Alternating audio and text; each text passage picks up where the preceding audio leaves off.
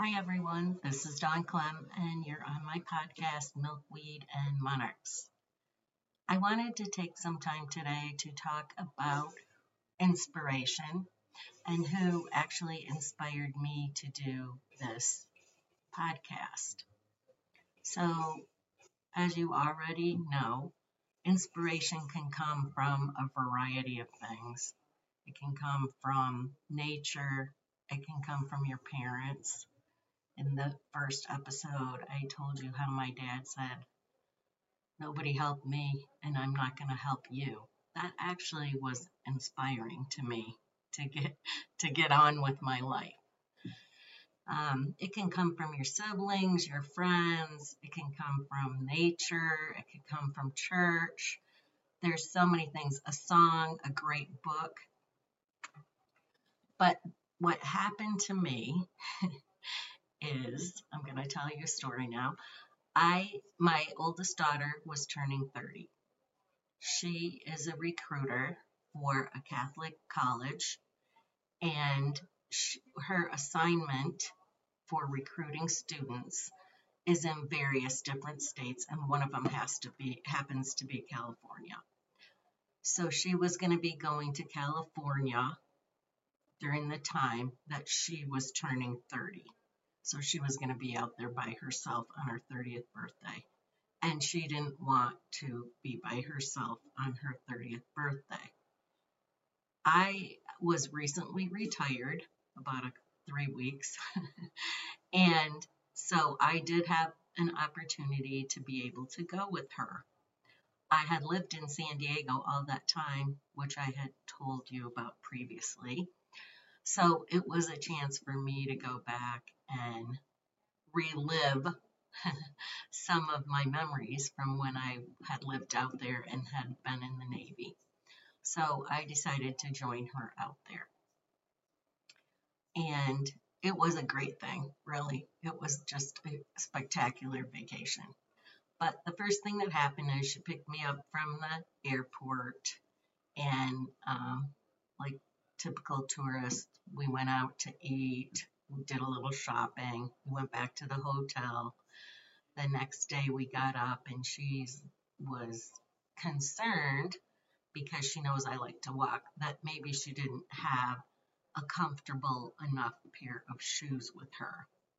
So just down the road from our hotel was a Marshall's store, which every, any woman that's on this podcast knows that Marshall's has great deals and it's a great place to shop. So we finish eating breakfast and we decide to head down to Marshall's. We're in the shoe section looking for a pair of shoes. Even I was looking for a pair of shoes. You can always use another pair of shoes, ladies. And I saw this woman kind of lurking around. I didn't think much of it. Um, I've already told you that I'm short. So for, and I think I must have like a, a welcoming personality. I do smile a lot, so that could be it too. But I'm not very intimidating. And this woman, she was just kind of lurking or hovering around us, and I was thinking to myself, what is this all about? Finally, she walks up to us and she starts talking to us. And she introduced herself right away. Her name was Karen and she was in her 70s. So it wasn't somebody that, you know, I would feel afraid of. She said, Oh, what, what brings you into Marshall's today? I'm here, but I don't know why I'm here. I already have so many pairs of shoes and clothes. I just like to come in here and look around. So we explained to her that we were basically tourists and we were in here to get a pair of comfortable shoes so we could sightsee and walk around. Then, at that point, she launched into really the story of her life. She told us an amazing story. I remember I just stood there captivated for like 20 minutes while she was telling us the story of her life. And um, I I really thought about that story. After that encounter, I actually took her phone number and gave her mine and told her that she would be hearing from me again. I didn't know what I was going to do with that. I thought, well, maybe I, I will just call and check on her, you know, just see how she's doing in her life. I really didn't know. So, anyhow, we proceed through the next five days of our vacation. She's working, I'm vacationing, had a fabulous time. And in the end, of the vacation, when I'm back on the plane, all I could think about was this woman's story. First of all, just to let you know, her name is Karen. and I know that doesn't necessarily have a good connotation right now, but she was anything but what they talk about when they use Karen in a negative um, terms now. She was wonderful. And I just kept thinking about her story the whole time I was on the plane. I'm like, what am I going to do with this information? I feel like I need to do something with this information. I thought about it and I thought about it. I started thinking about things like profiling courage from um, John F. Kennedy. I started thinking about other books and stories that I had heard in my life. And I just was so convinced that this was a story that needed to be told. And I was going to be the one to tell it because she wasn't going to tell the story. I think maybe that's why she came into my life because I was supposed to tell her story. So I got home and I'm telling my husband the whole story. My husband's like, oh my gosh. He, I mean, he already kind of knows that I'm, you know, a talker and that I talk to everyone. So he wasn't surprised that somebody came up and started talking to me. And I'm like, I gotta tell her story. Should I write a book? What should I do? I want to write, I would really want to tell her story. I think there's so many people out there right now that are hungering or wanting stories to inspire them to keep going or make them have feel good moments. And we, because we know we're in challenging times right now. This is nothing new. We've been in challenging times before, but I think because we hear about it so much, it feels heavier.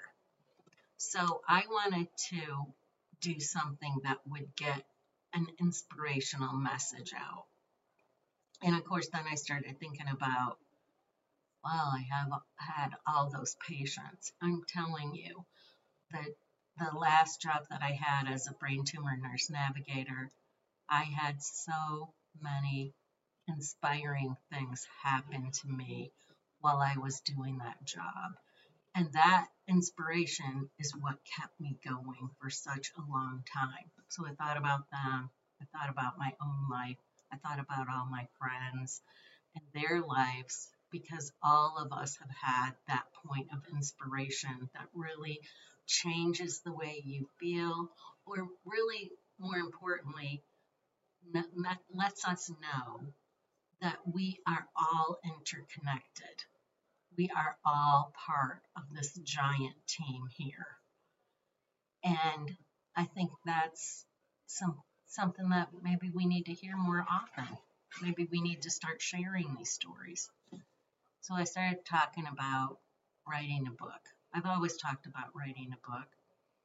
And but you know, I I do have a lot of energy, so trying to get me to sit down to write a book was going to be a challenge. And then my husband, who was an engineer, thankfully, um, he he really thought, you know what? I don't think a podcast would be a bad thing for you. I really don't think a podcast would be a bad thing. I went to a counselor and I talked to her and we worked through the whole thing about writing a book versus doing a podcast. And she really, with my husband, are the ones that inspired me to do this podcast, besides Karen, because this is the drop off story right here. This is the story that actually got me going. So I'm going to tell you her story. First, I want to tell you that I did call her. I called her so many times and we talked on the phone a lot. And then I actually did tape her. Um, and and the unfortunate part is I got about halfway through taping her and I was new to the equipment. So this is all new to me. I'm a nurse. I don't know how to talk into a microphone. And most of the time I have a loud voice anyway. I would I wouldn't really need a microphone. And maybe that's another thing from being short. You talk louder because you want to make sure you're heard.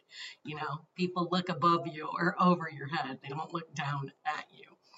But anyway, so, and the other thing is, was I, I wasn't really ready to do the podcast. I think I was just so excited about her story that I wanted to get it on tape. I have half of it on tape, but I'm going to tell the story anyway because the other thing is, I really should have gotten a consent from her. At the time, I didn't know I was going to do a podcast, so there was no consent. And so I, I think I can do her story justice. And um, once again, I'd love to hear from you. Any feedback would be wonderful. So here we go. Karen was born in Chicago, in the Chicago area. It was her parents and six children. She was one of the middle children. I think she was third, actually. And they lived in a one bedroom apartment, if you can imagine that. She said that every night they would get their cots out, the kids, and they would sleep in the living room, and the parents slept in the bedroom. Her dad um, was a salesman, so he was gone a lot during the day, and the mom was a stay at home mom with the kids. After a while, it became obvious to the dad. Oh, and just to let you know, they were um, of Polish descent and that's an important thing to remember.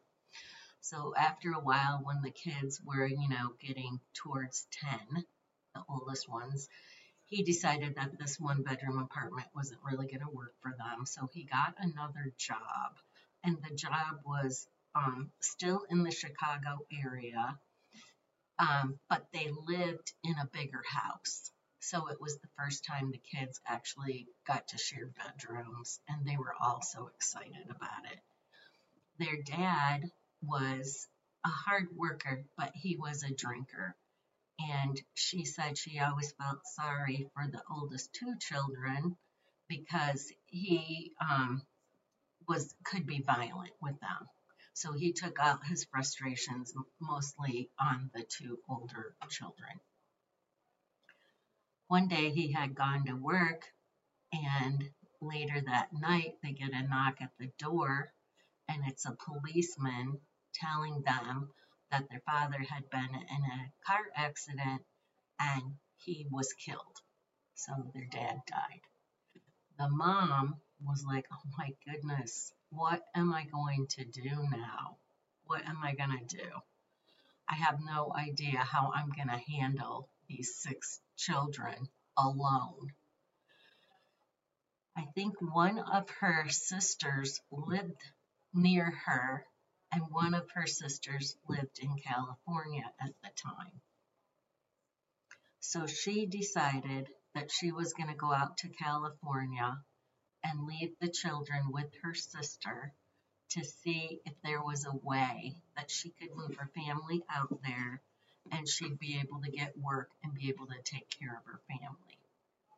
One of the things that Karen told me many, many times is that they were always called Polacks when they were in school in the Chicago area, and they were told time and time again, You're a Polack, you're not smart, you're never going to go anywhere. So I just wanted to mention that because I think you know, we hear so much about racism now, but racism has been going on for a very long time. It just moves from different um, factions or religions or, you know, cultures. And, and really, we could do better. Yeah, we could do better. We could be nicer. We don't have to single out thing, um, people like that. That weighed on her a lot Um, she never thought she was smart enough. She never thought she was good enough. She didn't, when she was telling me the story, she didn't feel sad about it.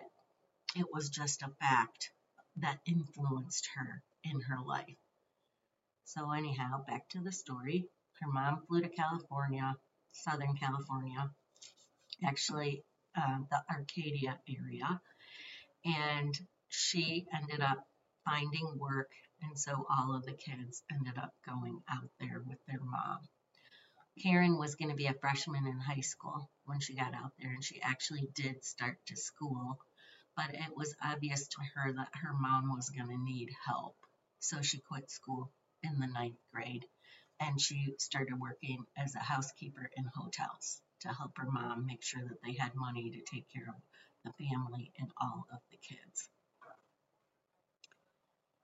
So from there, she wanted to get a job in Woolworths. She thought she could make more money. And um, they did hire her, and she went to work in Woolworths behind the counter waiting on people. And when people would come in, customers, she would start to notice them.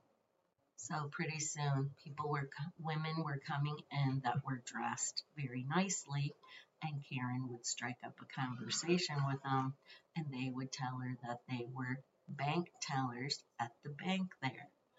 So finally, one day, she had the courage to say, Well, how can I become a bank teller? So they asked her questions about herself, and then they told her, in order for you to become a bank teller, you're going to have to get your GED. So she went back to school, she got her GED, and then when she graduated, they hired her to work at the bank as a bank teller. So that was a really good thing for her. She ended up meeting her husband while she was a bank teller. He was a sheriff in their local town. And they ended up getting married. And then um, from there, she still was meeting people all the time coming into the bank. And she ended up meeting a woman who worked for a skincare company similar to um, Mary Kay. And so she talked to her and she started working part time selling the products. And she really, really loved doing that. She would go into people's homes and do demonstrations. She felt like she was going into homes where the, the young ladies and the mothers would never have an opportunity to understand beauty and try to improve themselves if she didn't go in there. So she felt like she was doing a really great service to people. And even when I was talking to her, she said, if this podcast gets out there and it changes any one person's life, I will have done my job. So that's the type of person that she is. She just wants to do good and to help people. But every step along the way, she would ask the question, Well, how can I do that? And every step along the way, she would get instruction and then she would take the direction and then she just kept moving forward. I mean, from a family where they told you, you know, your dad's an alcoholic and your family was ridiculed for being Polish she ended up living an amazing life. So she continued on with this.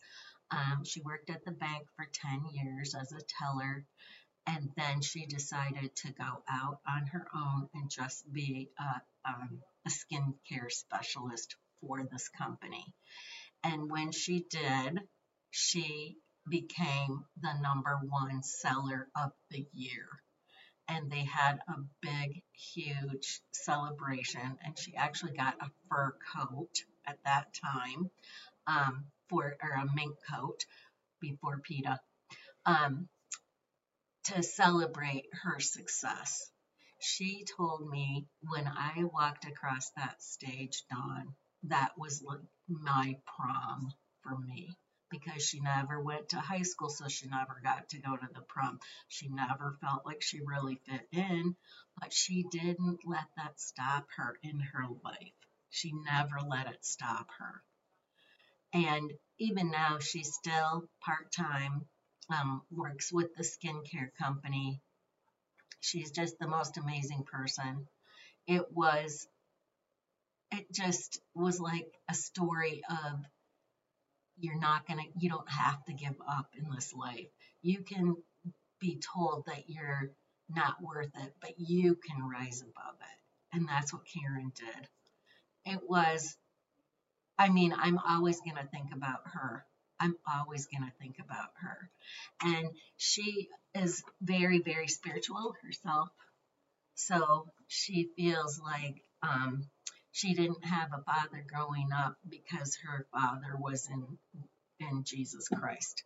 So she's very um, spiritual, a good Christian. She has all that that just kept her going. She had a lot of faith, and I think we, we could all have a little Karen in us, couldn't we? So that's the end of this episode. I hope you enjoyed my story about Karen. I'm going to try to contact her again and see if I can just tell some parts of her story or have her re record because just hearing the story from her is an amazing thing. Um, but I wanted to let you know how I started, what inspired me to get going. And her story definitely inspired me because I wanted to get that story out. I will um, put this podcast out. I'm trying to do every other week. It may end up being weekly. I'll let you know if that happens. I hope you enjoyed the story today. Your feedback is always welcome. So, um, thank you for listening, and I hope you join me again next time.